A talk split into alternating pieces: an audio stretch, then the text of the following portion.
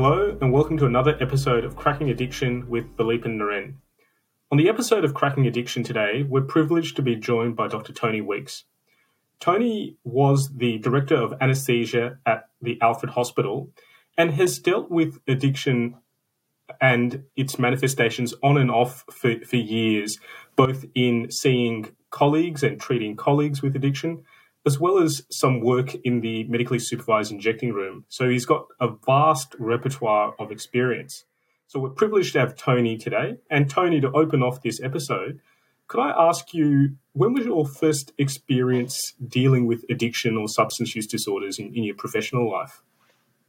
Well, it's a long time uh, ago now. I was a young director of anaesthetics at the Alfred, and one of our really good registrars came back for his final year of training. And we just noticed that there was the occasional pethidine ampoule in the change rooms in theatres, and we found a few butterfly needles around theatre. And looking closely, um, my, my deputy had done some training in the United States where drug addiction and anaesthetics was much more recognised as a problem. Um, and we looked at the drug books, and it was pretty clearly obvious that this registrar was signing up much more pethidine than one might have expected for the work he was doing. Uh, he was also getting drugs by being really good at giving tea breaks to other people. So he'd go and give the anaesthetist a tea break, and while he was there, sample some of the drugs that would relieve them of some of the drugs that they had drawn up ready to give to patients.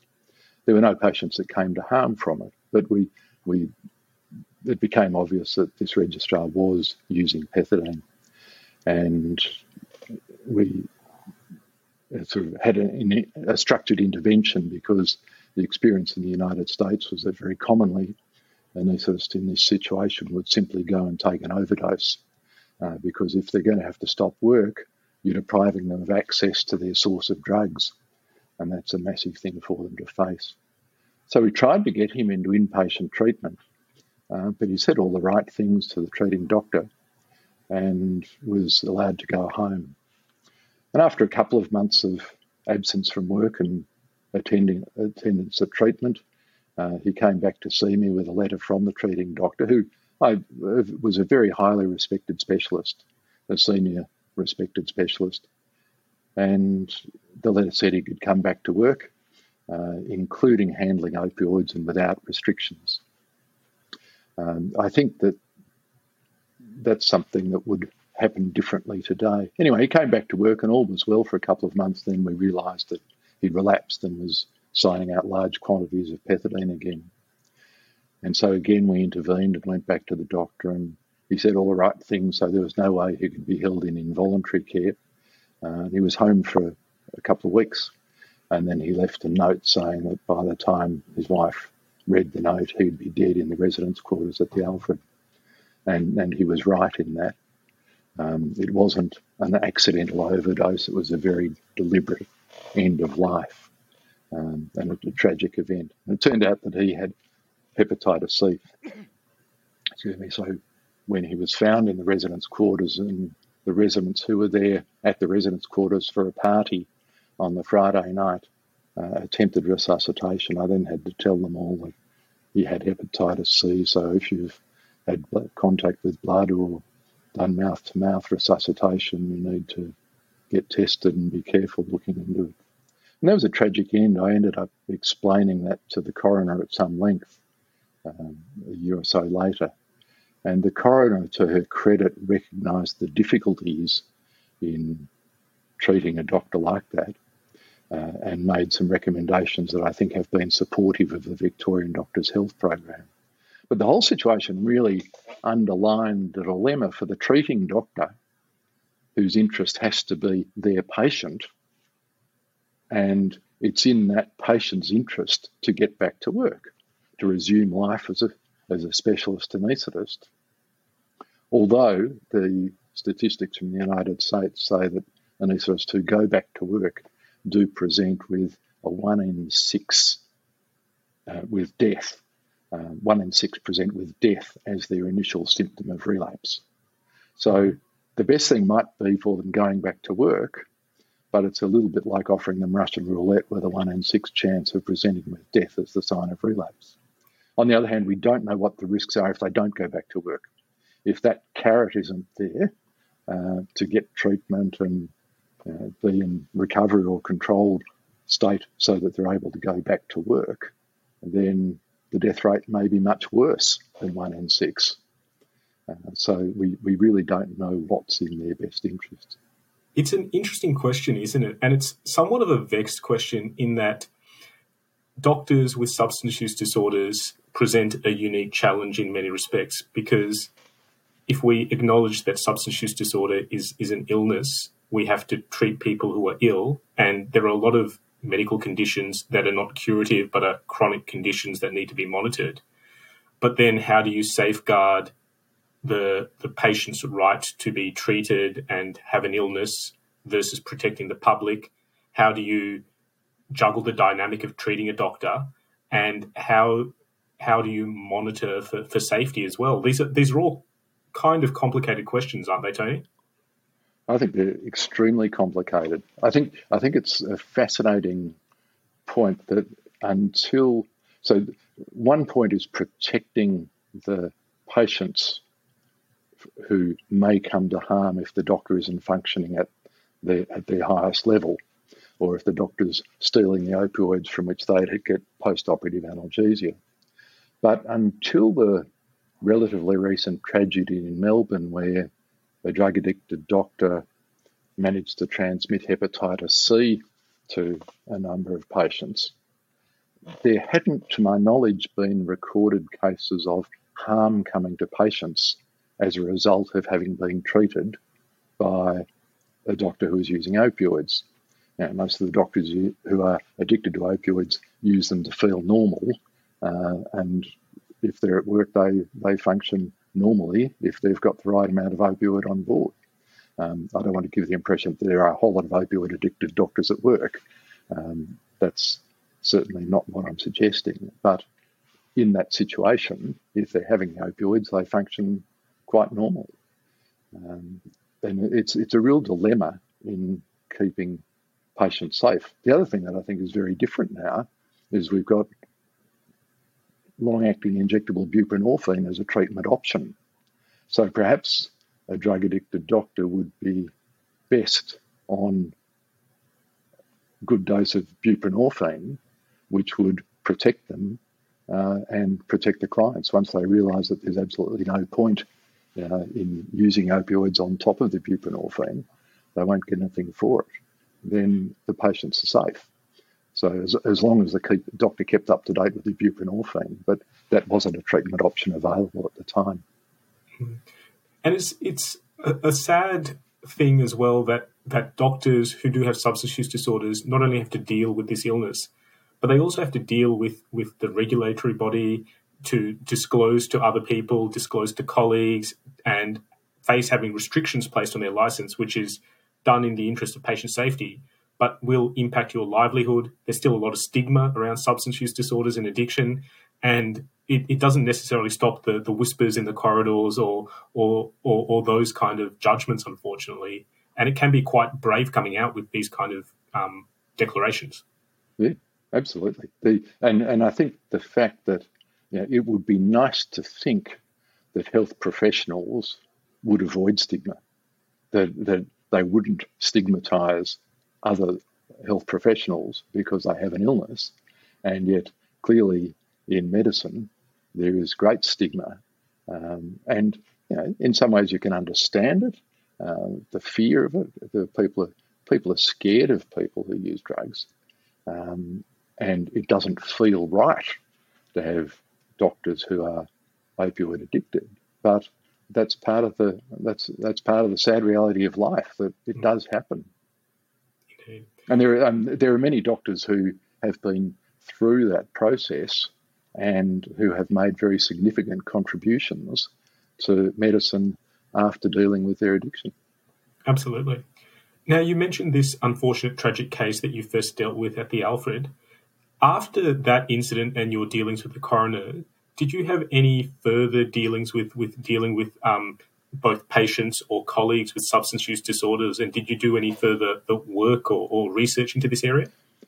Yes, well, I followed on with looking at um, drug addiction in anaesthetic registrars, people who for, were training for the Australian New Zealand College of Anaesthetists, and did a survey of departments to see their experience because it, it just wasn't something that had been talked about in Australia.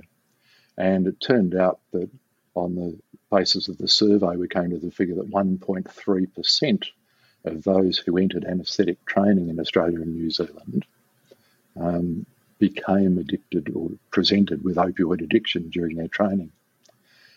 And shortly after that was published, I was invited to a breakfast in Melbourne where there were another eight or ten people who hadn't come to the attention of the departments they were working at in that time, but who had become addicted to opioids. And so I could confidently say the figure was much closer to 2% of those who entered training rather than the 1.3% who entered training. And that's a pretty frightening figure. Um, you know, it means each, each you know, reasonable size anaesthetic department might take five trainees a year, can expect to have someone become addicted every 10 years. Um, and it happens more often than that. Uh, there were a number of other registrars who became addicted in my time. One presented with epilepsy as, as a result of taking sort of two grams of pethidine a day. Um, a couple of others started using propofol. And I think that it's now true that fentanyl and propofol have overtaken. Uh, it's, it's, it's, a toss up between fentanyl and propofol mm. as the drug that anaesthetists are more likely to become addicted to. And ultimately, after after your long um, career in anaesthetics, uh, you retired, and to ease into retirement, you you decided to volunteer at the uh, medically supervised injecting room. Can I can I ask um, what what uh, what brought that idea and that course of action to, to, to, to mind for you? Had you had much treatment or had you had much dealing with, with patients who had um, addiction issues and were you ever a primary treater of people with um, addiction issues? Well, I think as an anaesthetist, oh, and I, like many other anaesthetists, uh, dreaded the day when we had to anaesthetize an opioid addicted person for major surgery because post-operative analgesia was always such a problem. Um, and I think my experience in public hospitals was something I'm a bit ashamed of that uh, I don't think we were very good at dealing with addicted people when they came to hospital. Um, and I, my impression is that public hospitals are still pretty bad at it. And I think private hospitals are possibly even worse, but don't see as many people in that situation. Um, but I'd retired and I thought, I want to find something useful to do, uh, but I wasn't sure what. Um, and six months after I retired, the injecting room opened. And I was sort of getting bad press before it opened, and it, I live close by, so I thought I'd like to see if I can help in some way. Nico Clark was kindly uh, most welcoming to me. Um, and initially, I just sat around. He said, "Just sit around in the injecting room and see what you can do to help." And so part of it was helping the staff gain confidence in dealing with overdoses. Part of it was helping clients who are having trouble finding veins. And that might seem counterintuitive as a, as a helpful and useful thing to do.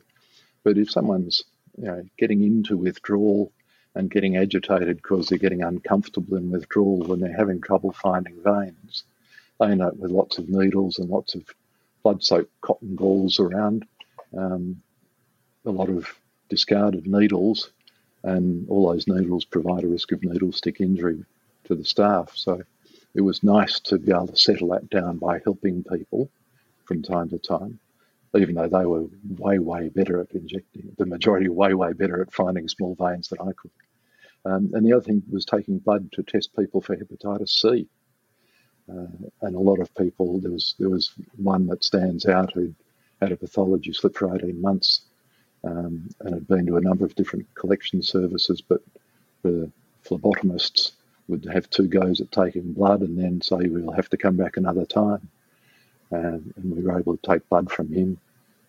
And he turned out to have hepatitis C and got treated uh, with treatment initiated at the injecting room. So there are those things. And then um, when the long acting injectable buprenorphine became available, Nico asked if I'd be prepared to work rather than volunteer and start at the clinic. That was to start the clinic at the injecting room. And that was a, an incredibly rewarding thing to do. It was a little bit intimidating because I had no experience in prescribing methadone, uh, but buprenorphine was much better to prescribe from my point of view. And I think it was a fascinating segue that having sat with people in the injecting room and helped them try and find a vein when they were having real trouble finding a vein, that, that opened up a trusting relationship between the client and me. And sometimes it was the real difficulty in finding a vein that made them seek treatment and say, well, maybe I should go on the injection so I don't have to inject anymore. Um, and that was that was the start of injectable buprenorphine for a lot of the clients in the early days. The ones that I'd got to know from having trouble injecting decided to get help, um, and so that they didn't need to inject anymore. Can I ask you how you felt about being uh, uh, uh, for lack of a better term, a, a, vein finder for patients who were struggling to find veins. Uh, we've talked in um, previous episodes on the podcast about harm reduction and how it can actually uh, appear on a spectrum. For a lot of doctors who, who believe in harm reduction, some might feel a bit squeamish or, or be taken aback about trying to assist someone who is um, trying to inject drugs find find a vein. What, what, what are your thoughts on, on that, Tony? it's a, it's a fascinating one, and it's something I had um, I did a fair bit fair bit of thinking about. But I think when you having sat in the injecting room and seen people get so distressed, and you know that that's not the day they're going to decide not to use heroin ever again. They're going to need some sort of treatment. But you know, even if they were to say, "I give up now," you know, can I have some methadone? It's about getting a permit and getting them started on methadone, and they're not going to be able to increase the methadone dose quickly enough to avoid withdrawal. So those they're still going to need to inject, or they might be in, get into really severe withdrawal and then be able to have buprenorphine. Um, but it's a matter of getting the getting the permit. And I don't think that time of distress is a good time to have a conversation with a client about starting pharmacotherapy. So I think the compassionate view is that uh, what I what I the way I, I approached it was that to help them through that difficult time was one of the steps in gaining their trust.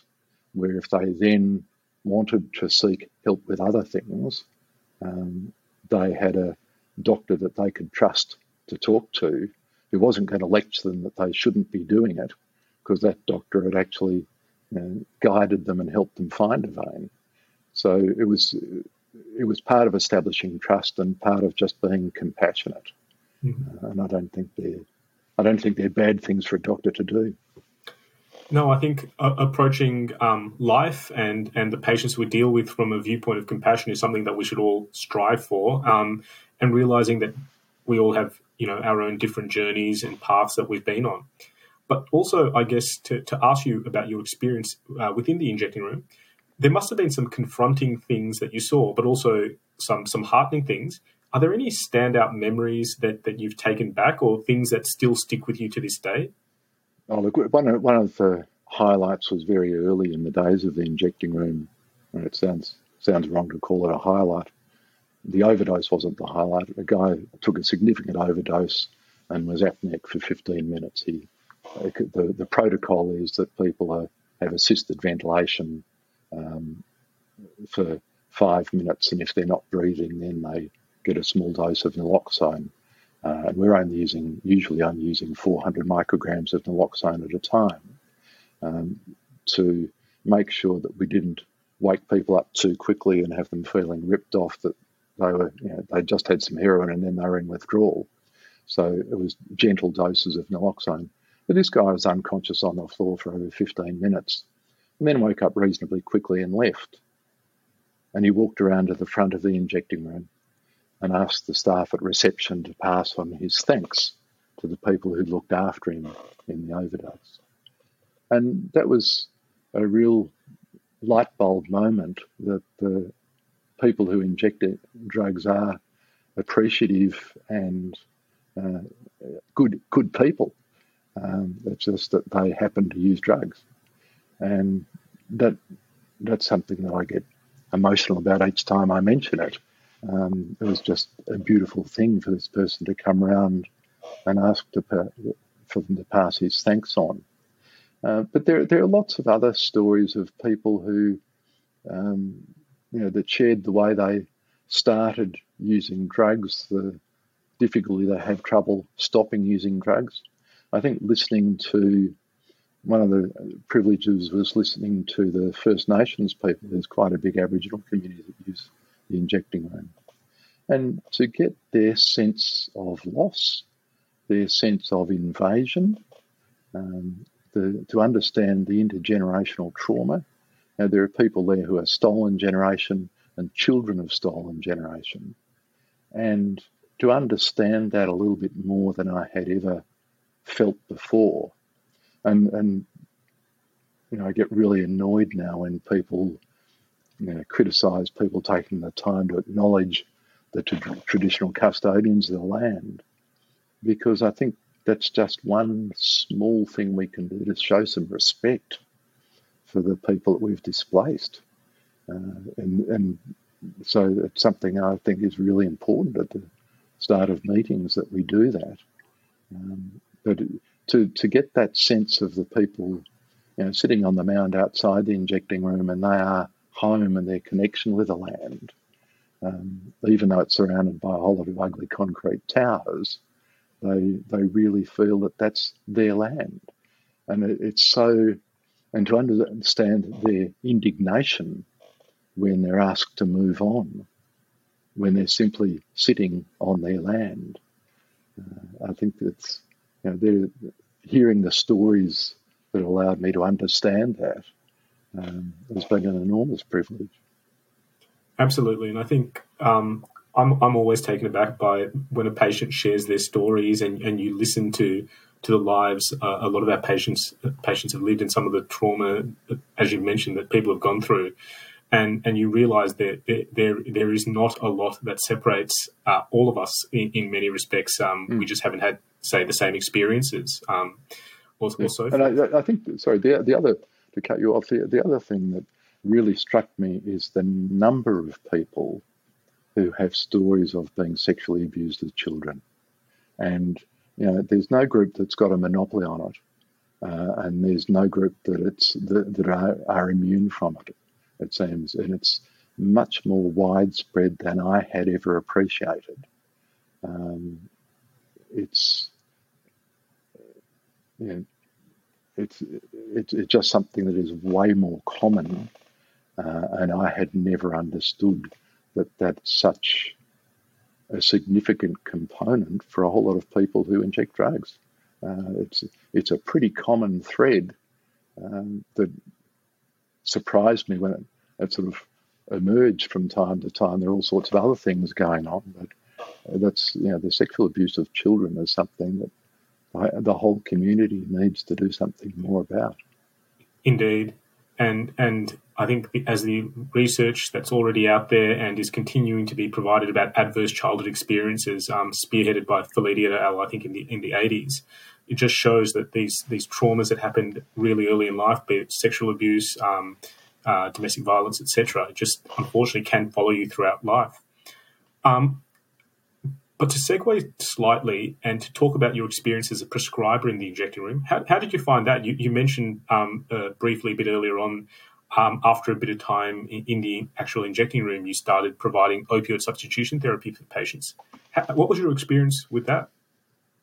Um, it was a it was a real journey for me, um, and I think that I was coloured in the way I've approached it um, because of having the harm reduction approach in the injecting room, and also being struck by the contrast between hospital medicine and harm reduction medicine. you know, as an anaesthetist in a hospital, you know, when people go into a hospital and they're going to have an operation, they've been the surgeons told them what operation they're going to have. Uh, they turn up, sign a consent form to agree to what they've been told is going to happen, and then, particularly as an anaesthetist, once you're into someone unconscious, they're not engaged in their treatment at all. The anaesthetist has complete control over what's happening to them. Absolute contrast in the injecting room, where the clients choose their own drugs, what they think they're going to inject. The staff stand by in a sort of close catching position in case something goes wrong, and then sort out the overdose if necessary later. In pharmacotherapy, it really struck me that there was the there are different approaches to it. That it can either be doctor centric, as in I am the wise doctor who is prescribing this medicine and you will take it as I say, as the old hospital approach to, to life, or a harm reduction approach, which I see as much more collaborative with the client. And it was very much a team approach. Um, the nurses were fantastic, and the harm reduction practitioners in their knowledge of the clients and their ability to chat to them and I learned a lot from how to talk to them and learned a bit about the language of drug use um, so that I could listen to the clients and understand what they were telling me. But having, and we often had you know three or four people in the room having the conversation with the clients about what they wanted to do and what their options were. So I sort of went to the view, particularly with buprenorphine, that um, any buprenorphine is better than no buprenorphine for someone who's trying to get off opioids or be safe from opioids. And that made it much easier to say to the clients, well, you know, and you can't, you know, it's not like an anaesthetized patient where you just give what you want to give. Um, it all depends on client engagement. They have to decide they want to have the dose of the pharmacotherapy you can't, there's no point in telling someone what they're going to get. So I was, I found it very comfortable to largely give the clients information, ask them what they wanted me to give them. Uh, and that seemed to be really well accepted. And I think they, to allow them that agency and a measure of control, um, made them feel much better about the treatment than if I were the doctor saying this is what you're going to get. Um, and I, I, think you know so often I, I remember um, I was anaesthetizing someone for ECT and she was quite young and had done a lot of self harm and she'd had a lot of terrible things happen to her in life. And she had perfectly fine veins. Um, and I was going to get putting in the needle to give her the anaesthetic for electroconvulsive therapy. And she was absolutely specific about which vein on the back of the hand I should use.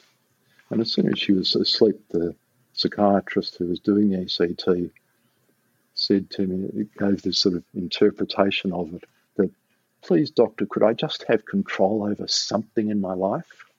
And I think it was a beautiful therapeutic insight that that psychiatrist had for that girl and I think a lot of the clients in the injecting room are like that. There's so many things that they don't have control over. Uh, to allow them control over their pharmacotherapy uh, is a really big step forward. It makes them feel much better about having it.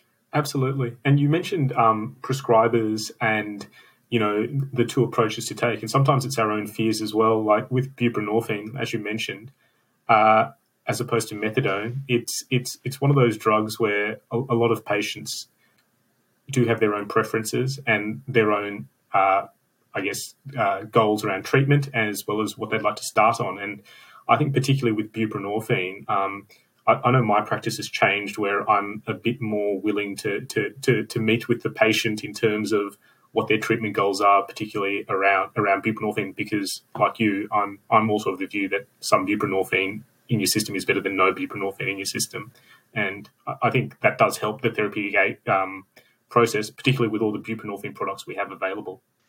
Yeah, and and I think it's I found it fascinating the extent to which the clients wanted to titrate their titrate their treatment to the effect that they wanted.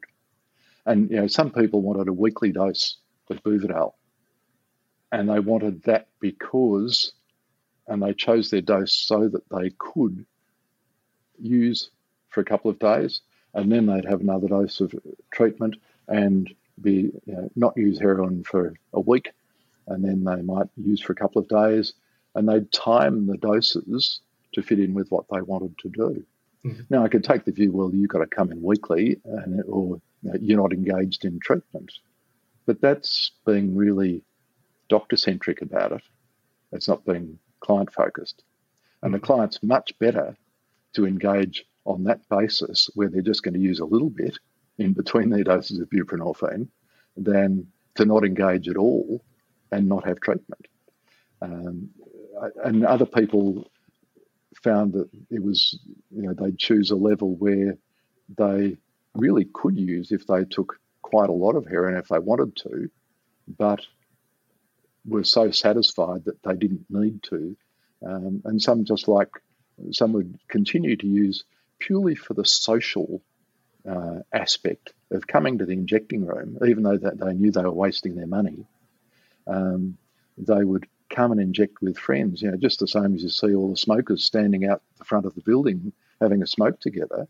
Mm-hmm. Um, it's hard for people to completely disengage if a lot of their social contacts inject drugs to all of a sudden become the person who doesn't inject drugs anymore. It's like going to the pub and being the person who doesn't drink at all. Yeah. It's it's really difficult. So I think to allow the clients that agency to make their own decisions about what level of treatment they want is a really important step. And quite a lot do go through that process and then decide, well, this is a waste of time. I'm not going to inject anymore and I've got a job. So, you know, I'll, I'll have a bit more or I'll come a bit more regularly. Yeah. Uh, but they, they work out their own timing. And I guess uh, your experience kind of mirrors um, my experience as well in terms of what patients will tell you. A lot of colleagues have told me, um, how can you be sure that what your patient is telling you is the truth? Uh, don't people use drugs lie all the time? Um, uh, so how can you take um, the word of, of your patient um, and and have this kind of interaction? Um, I usually react quite negatively when when those kind of comments are made. Uh, what's what's your approach with with your interactions with your patients and this and this thought of people use drugs as being liars in general? I think that's something we've all been brought up with at medical school, but my view is that you only people only tell lies if you make them tell lies, and so if they're not feeling the need to say no, I haven't been using it all if they know it's okay to say they've been say what they've been using and how often they've been using, then they continue. There, there's there's no adverse adverse consequence from telling you. So if the level of trust is that they are comfortable to tell you, then they will tell you. And I think if I think for the doctors who say drug addicts tell lies, I think the right thing is for those doctors to look in a mirror um, and reflect on their approach to consulting with these clients um, and make sure that they ask questions and behave in a way that allows the clients to tell them the truth. Mm-hmm. Um, I mean, it's a, it, it's a trivial uh, analogy, but uh, as my kids were growing up, a lot of people have the idea that you know curfew, they've got to be home by this time, they must be home by ten o'clock, must be home by eleven o'clock, must be home by midnight, whatever. Well, of course, if the kid, if the child wants to stay, well, we couldn't get a taxi, or someone offered me a lift home, but they'd been drinking. Uh, there are all sorts of reasons why they mightn't be able to come home. My view was, I will come and get you at any time. You know how long it'll take me to drive there. Uh, I'll just come and ring me when you want me to come and pick you up. So I didn't ask them to tell lies. So I'd pick them up and usually pick up another couple of the of children too. And you know, it was pretty obvious who'd been drinking and who hadn't been drinking, and they'd had had the truth serum, so you learnt what went on at the party. Uh, but if I was the proper parent who said you must be home by midnight, all I was doing is making the child tell lies. Mm-hmm. So I, I, think that the it may be a trivial analogy that you edit out, but I think if the if the if the clients are telling lies to the doctors, the doctors need to think about how they're asking the questions. No, I, I think that's perfect, and we'll definitely keep that in. But one of the uh, one of the final questions I guess I wanted to ask you was the the supervised injecting room gets a lot of bad press, and even amongst people who say support in in principle places like the the supervised injecting room, I think um, one of the, the, the things I hear about is I, I, support it. I just don't want it anywhere near me. Um, what is your um, argument, I guess, for supervised consumption rooms of drugs and and the need for, for, for these places? Well, I think that the the the reason for having supervised consumption rooms is because they save lives, and that's been well recognised over a long period of time. I think that the if I recall history correctly, the Sydney injecting room really got established because of anxiety that the drug injecting community were going to spread hepatitis C, or, sorry, uh, spread HIV into the rest of the community, the, the heterosexual non-injecting drug use community. That was going to be the portal for HIV to get into that community. And that's why it had general community support because so many people were scared of HIV. The, the general community isn't as scared, perhaps, of hepatitis C as we should be uh, although now there's treatment available. So injecting rooms are a good idea because one, they save lives, but two, they're a bit of a Trojan horse getting healthcare into people who inject drugs. In Richmond, the pharmacotherapy service provides access to a service that the, most of the clients just can't otherwise get because most drug services require people to make a make appointments, not be intoxicated when they go there, uh, and be able to keep appointments and often pay.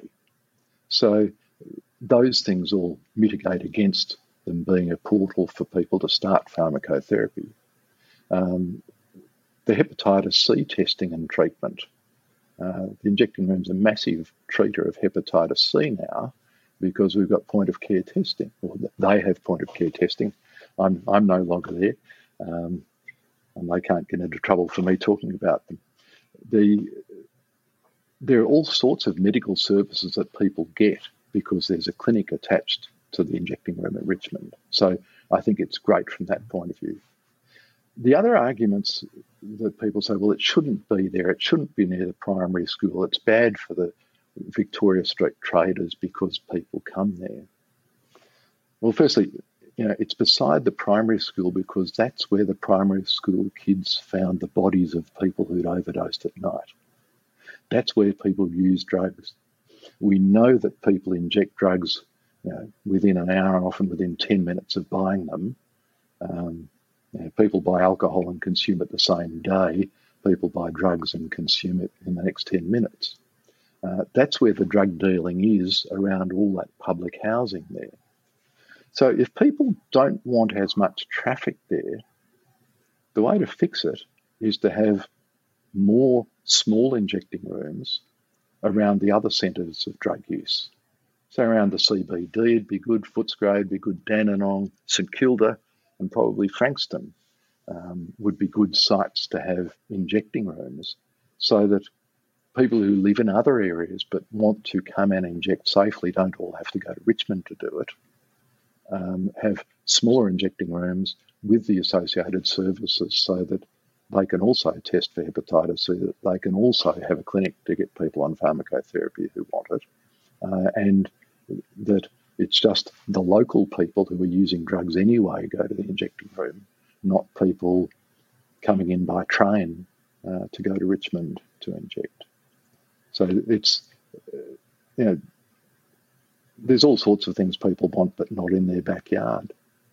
And the injecting room is one of them. But by having a number of smaller injecting rooms, I think would reduce the community impact and also improve the community value uh, in helping people who are injecting drugs get the help they need. Mm-hmm. And Tony, this has been a, a great and far-ranging conversation. But to, but to wrap up, and I'll, I'll, give you the final word. Is there a message you'd like our, our listeners and viewers to take home from this conversation, if, if there was uh, a particular take home message that you, that you have? I think the first thing is I'm, I'm going to give you more than one message. The first one is don't be frightened of people who inject drugs. They're not bad people who are going to harm you. They're people who are injecting drugs and they started injecting drugs for a reason, and they're often complex reasons. Uh, if the community doesn't want people to inject drugs, we need to be a better, kinder, and more inclusive society where we don't marginalise people, where we provide people with houses, where we let them get away from violent relationships, uh, and where we have children being properly looked after uh, if we don't want people to start injecting drugs. And if we want to help people get off drugs, then we need to provide the services that engage with them. So, injecting rooms are a great start. And as I say, they're that Trojan horse of getting health care into people who inject drugs. Indeed.